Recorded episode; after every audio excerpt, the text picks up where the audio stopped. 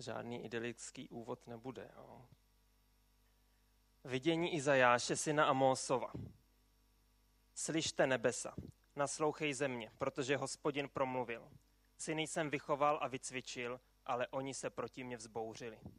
Ach, hřešící národe, lidé obtížený vinou, potomstvo zločinců, děti ničitelů. Opustili hospodina, znevážili svatého Izraele, odvrátili se zpět. Proč máte být ještě byti? Jste stále umíněnější. Celá hlava je nemocná a celé srdce zemdlené. Od paty k hlavě na něm není zdravého místa. Samá modřina a šrám a čerstvá rána nejsou vymačkány, ani obvázány, ani změkčeny olejem. Izajáš, těžká doba, běduje nad tím, co vidí kolem sebe, protože je blízko Bohu.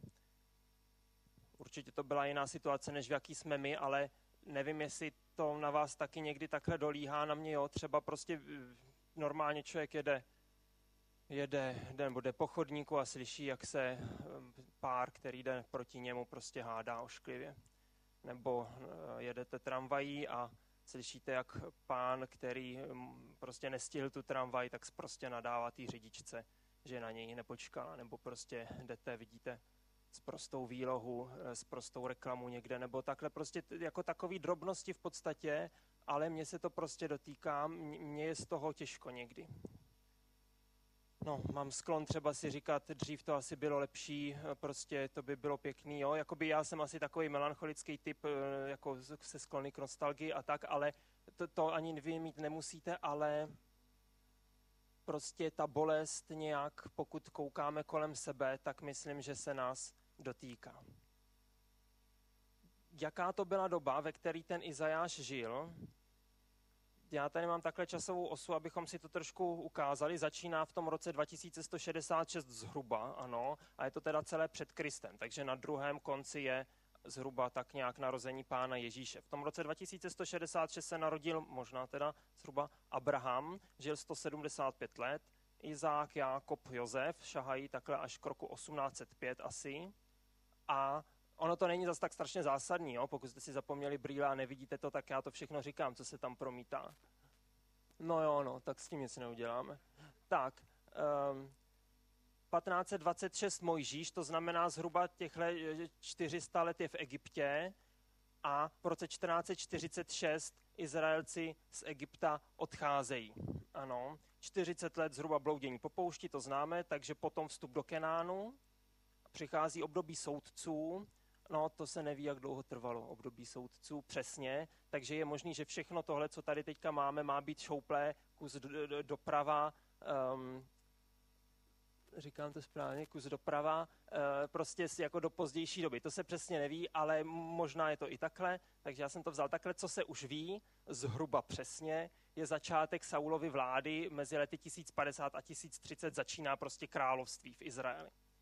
Tak, nebudu tady mít ty krále, to by se tam nevešlo všichni. V roce 931 na neštěstí království je rozděleno, jestli si to vybavujete, Rechabeam a Jerobeam se nepohodli. Na severu severní Izrael, na jihu jižní Juda. A v roce 722 ta severní část Izraele je dobitá a hlavní město Samaří poraženo, dobito, konec.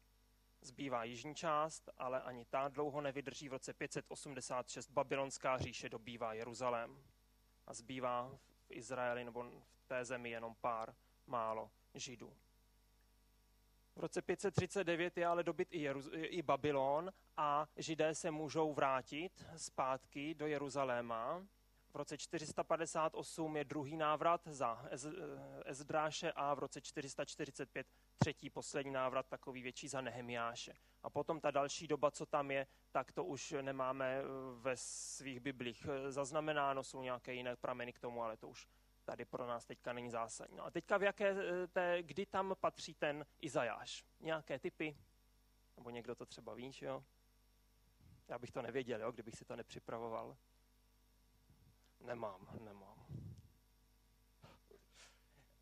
Izajáš žil v době pádu Samaří, takže to je ta doba, kdy to šlo s královstvím od deseti k pěti. Vidíte, že žil docela dlouho a to, je, to jsou události v tom jeho proroctví, takže ještě se narodil asi nějak předtím.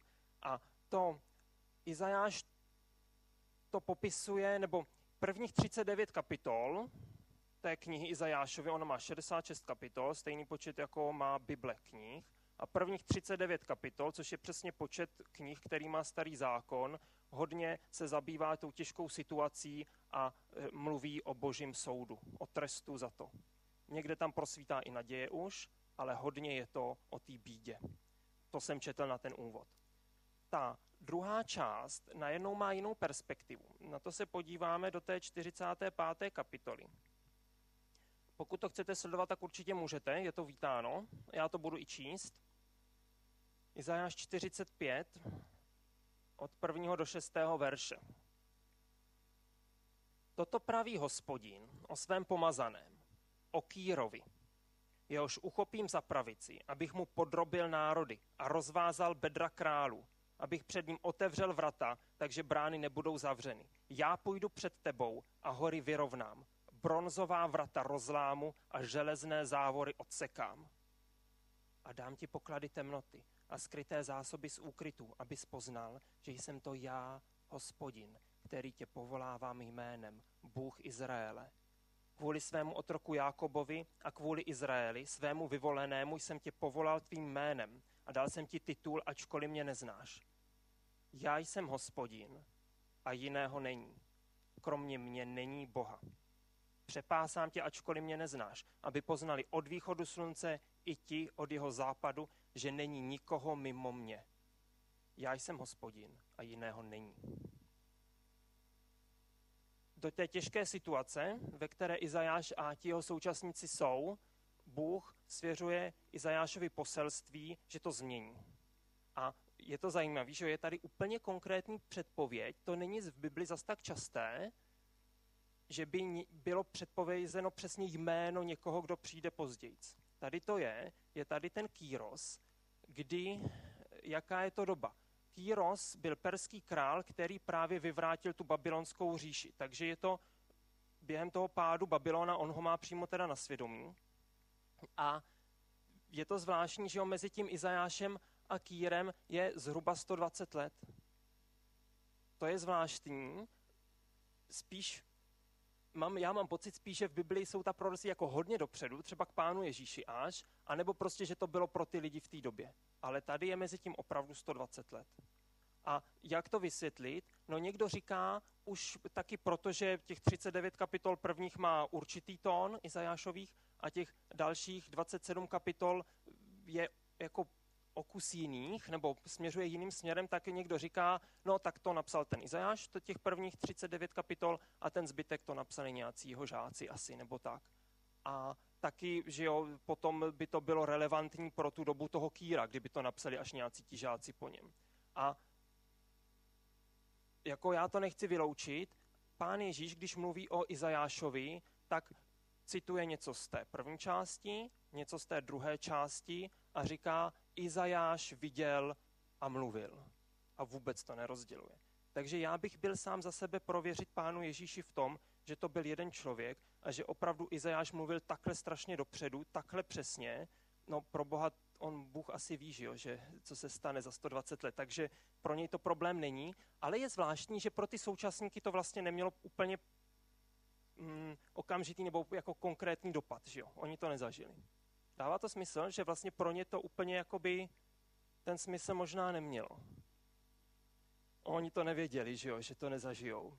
Takže oni si možná stěžovat nemohli, no jenom, že my to víme a když teďka koukáme, jak prostě nejenom na tu Ukrajinu, ale i právě na to naše bezprostřední okolí, co se tady děje za smutné věci kolem nás, tak my můžeme říkat, že jo, no ta, a jak vím, že Bůh bude teďka jednat? Co když to bude taky za 120 let prostě, nebo kdo ví kdy? Co když to jde mimo mě?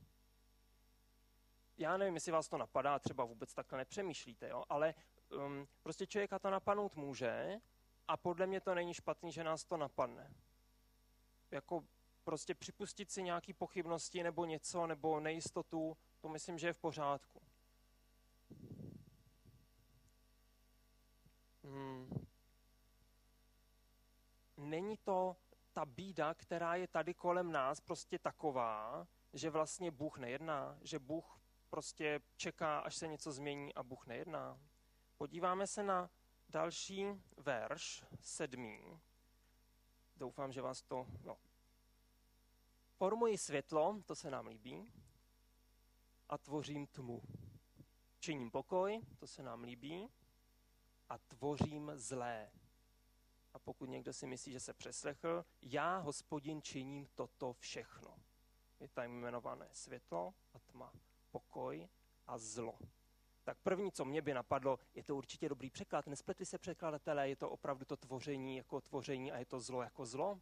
No, když jsem se na to koukal, tak je to tvoření jako tvoření, které se používá normálně v první Mojžíšově to slovo. A je to zlo, které se normálně používá jako zlo. Ano, Lumír vám to určitě pak potvrdí, když se ho zeptáte. A um, takže je to drsný, jo? E, pro, pro mou jakoby takovou tu pěknou škatulkovou představu o tom našem křesťanském milujícím Bohu, tohle je docela jako nepříjemný verš, možná by bylo lepší ho jako nějak tak jako trošku jako odsunout, ale je to tam a on vlastně říká, no nejenom, že Bůh není pryč, nejenom, že se na to nevykašlal, ale on v tom má možná dokonce prsty. On v tom je přímo možná. Já neříkám, že všechno zlo, které se tady děje, tvoří Bůh. Ano, to rozhodně neříkám. Satan taky něco dělá, že jo? Ale není to tak jednoduché, jak bychom si mysleli. Nějaký e, překlad český, naštěstí už si nepamatuju jaký, takže to nemůžu vám ani říct, kdybyste se ptali. Tam nepřekládá tvořím zlo, ale dopouštím zlo. To by se nám líbilo, že jo? Prostě ano, Bůh dopouští zlo. No ale to tam není prostě, jo? Je tam to tvořím zlo a já se pokusím to trošku vysvětlit. Jo? Třeba se mnou nebudete souhlasit. Ono zlo i v češtině, ale i v hebrejštině může mít různý významy. Že? Když řeknu tenhle ten člověk, ten je fakt zlej, tak tím myslím, že on má zlý úmysly a chce ubližovat a škodit. Prostě morálně zlý člověk svým nastavením, tou bytostí nebo tak. Když řeknu, že tohle je zlá situace, tak to není situace, která chce škodit. To je situace, která je zlá jako nepříjemná, nebo prostě drsná, těžká. No a já bych si myslel, že tady to tvořím zlé, takže to je právě jakoby ne to bytostný zlo, to mravní zlo, že by Bůh tvořil, ale to, ta těžká situace.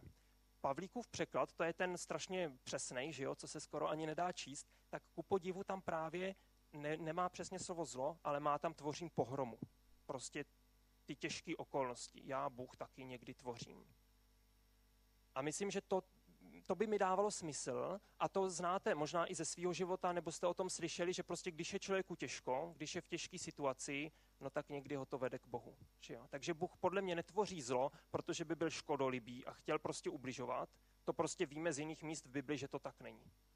Ale podle mě tvoří zlo s určitým záměrem.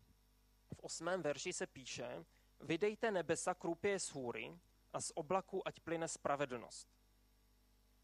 Ať se otevře země a nese ovoce spásy. A zároveň dá vyrůst spravedlnosti. Já, hospodin, jsem to stvořil. Já myslím, že cílem, proč Bůh někdy může způsobit, nebo můžu říct i prostě vytvořit tu pohromu nebo to zlo, tak je to ten konečný cíl ta záchrana, ta spravedlnost, to dobrý. Tak to by mě zajímalo, co si o tom myslíte, když byste k tomu pak něco měli, tak určitě mě bude zajímat, když po, po schromáždění za mnou přijdete a řeknete mi, že to jsou nesmysly nebo něco takového. Ale prostě tady se to takhle nějak píše, já se s tím snažím nějak vyrovnat a tohle by mi dávalo smysl. Ano. Tak. Takže asi tolik k tomuhle verši. A teďka ještě jedna věc, která tady v tom úseku je a v té kapitole, když byste si ji přečetli, nebudeme ji číst celou, už potom nám zbývá jenom poslední úsek, který ještě stihneme probrat, ale prostě tam se pořád, tam je já hospodin, dělám tohle, já hospodin jsem stvořil tohle. A tady v pátém a šestém verši je, já jsem hospodin a jiného není, kromě mě není Boha. A šestý verš zase, já jsem hospodin a jiného není. Zkuste teďka každý sám na chvilku se zamyslet, co pro vás znamená tahle ta věta, že Bůh říká, já jsem hospodin a jiného není. Každý sám chvilku.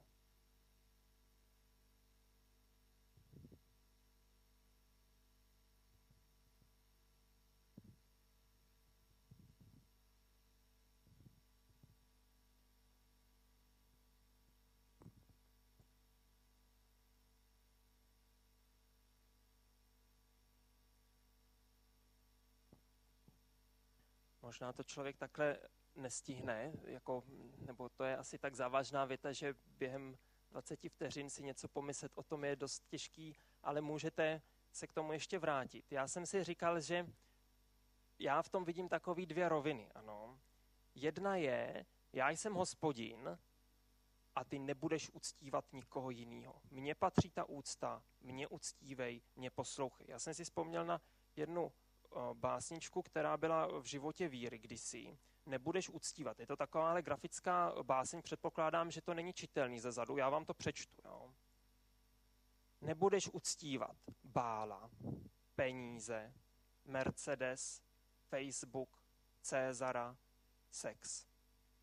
Nebudeš uctívat jachtu, Beatles, Messiho, Molocha, kariéru, mobil, Aláha, vědu, guru ani Hollywood.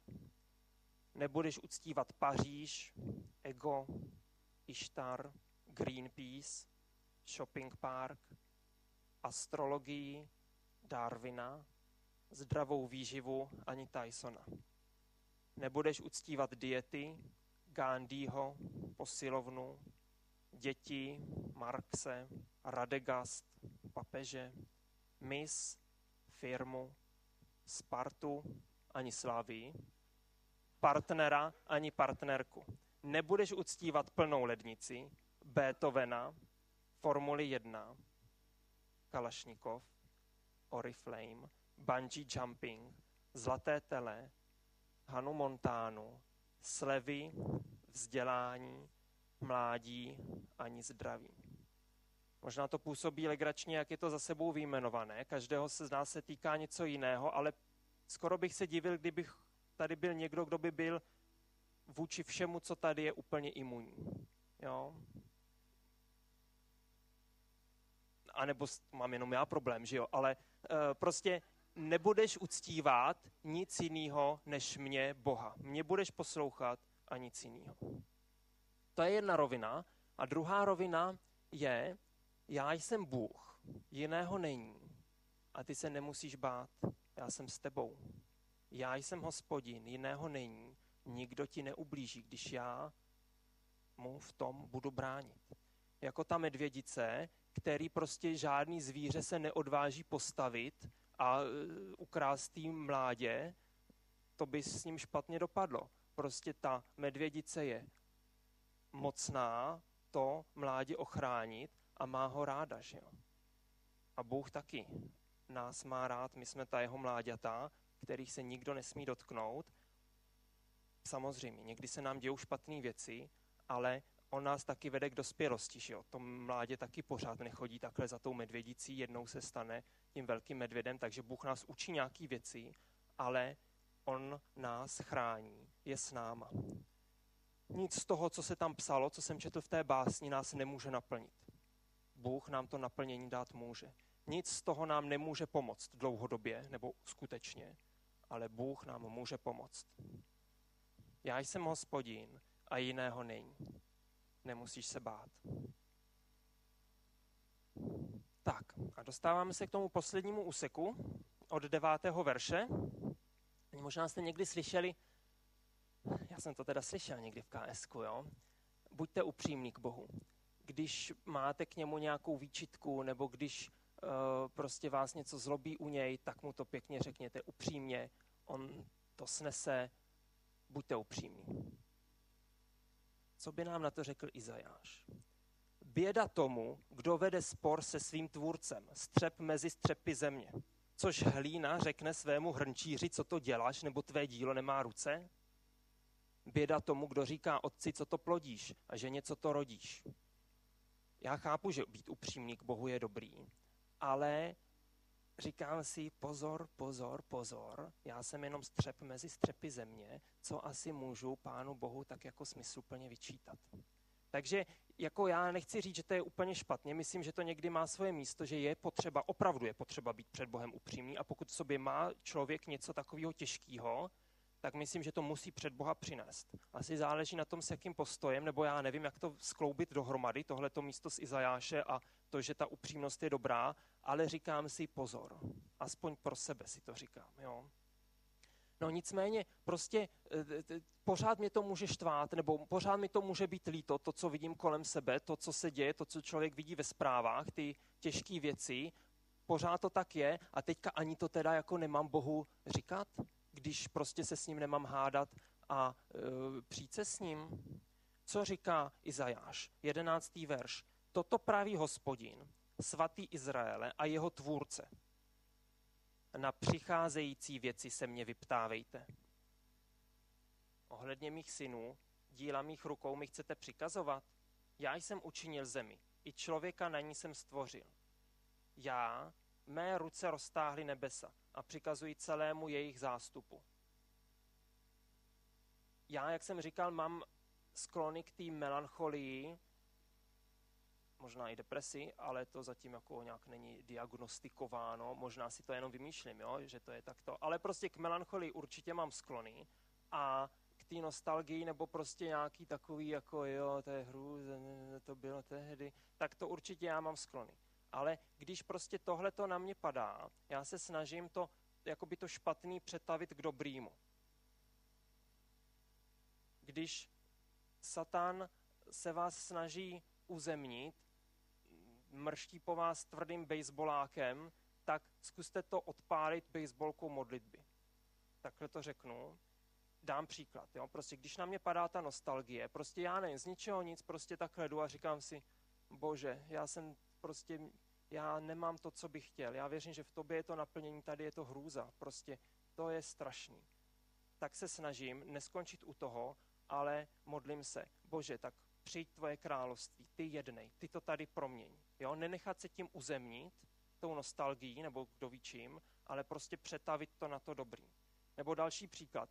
Teďka v týdnu, v sobotu to bylo minulou, jsme eh, šli ven, eh, chtěli jsme jet autem tady na Palmovku, Jana potom odpoledne chtěla pokračovat někam dál, autem byla domluvená s kamarádkama, eh, vystoupím, vyjdu z domu, vidím, že auto je takhle, si říkám, hm, píchlá pneumatika, tak prostě to vyměním, do, přijdu tam, nastartuju, chci zacouvat, abych byl na rovině, že aby mi nespadlo to z heveru, jako se mi někdy stalo, a uh, nejde to, prostě protáčí se kolo. Tak vystoupím, koukám na to a zjistím, že to kolo není píchlý, ale je ukradený. Někdo tam jenom nastrčil prostě to kolo, který on nepotřeboval, aby to vypadalo a to kolo tam není. No, tak si říkám, výborně, tak Jana nikam nepojede, uh, ještě přemýšlím, že jo, prostě peníze za nový disk, zařizovat automechanika, protože já se v tom zase tak ne, nevyznám, že bych to sám jako koupil.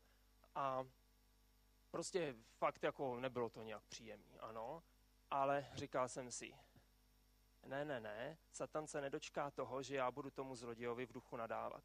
Já se za něj pomodlím, Satan si to rozmyslí, příště mi něco takového dělat. A nebo nerozmyslí. Ale prostě jsem se za toho zloděje pomodlil a ne nějaká modlitba, bože, tak mu to spočítej. Ale ale prostě jsem se pomodlil, aby se mu Bůh dal poznat. Chtěl jsem, aby prostě ho potkalo dobrý. Jo? Takže to špatný, s čím se setkáváme, se snažím přetavit k tomu dobrýmu. Ne, že by se mi to vždycky podařilo, jo? ale tohle byl takový příklad. A ještě poslední příklad, eh, když vidím nějaký ty sprostý eh, výlohy nebo reklamy nebo nějaký výstřih nebo minisukní, který jsem fakt nechtěl vidět, tak prostě mě to, já se omlouvám, že o tom mluvím, jo, ale prostě to k tomu životu tady v Praze nějak patří, takže eh, prostě mě to štve. A štve mě to teda proto, že mě to vlastně nějak jakoby přitahuje, jo, když to řeknu úplně upřímně, ale prostě mě to štve a nechci zase to nechat jako jen tak být, ale už jsem si zvykl, že když něco takového vidím, často už úplně automaticky si začnu zpívat nějakou písničku křesťanskou. Dřív jsem měl automaticky naplňují mě duchem svým, naplňují mě duchem svým, taková jakoby osobní ochrana, abych nebyl prázdný čbán, ale aby Bůh mě naplňoval. A teďka se mi to nějak změnilo a zpívám si někdy, jako říkám si, tohle je to laciný, povrchní, ta laciná povrchní náhražka té lásky skutečný. A já uh, zpívám písničku, kde vyznávám tu boží lásku, jaká je ta boží láska a jako doufám, že to má nějaký vliv třeba do toho duchovního světa, ale při nejmenším pro mě to má velký vliv, protože mě to odvede od těchto těch úvah k něčemu úplně jinému. Snažím se přetavit to špatný na to dobrý. Tak to bych vám chtěl doporučit. Zkusím to schrnout, to kázání. Ono tam to bylo, toho bylo víc, protože, protože eh, jsem se snažil probrat tu krásnou kapitolu, Izajášovu, kde se tolikrát opakuje já, hospodin, činím tohle a tohle, já jsem Bůh a jiného není. Takže bylo tam toho hodně. Uh, tak uh, jak to schrnout?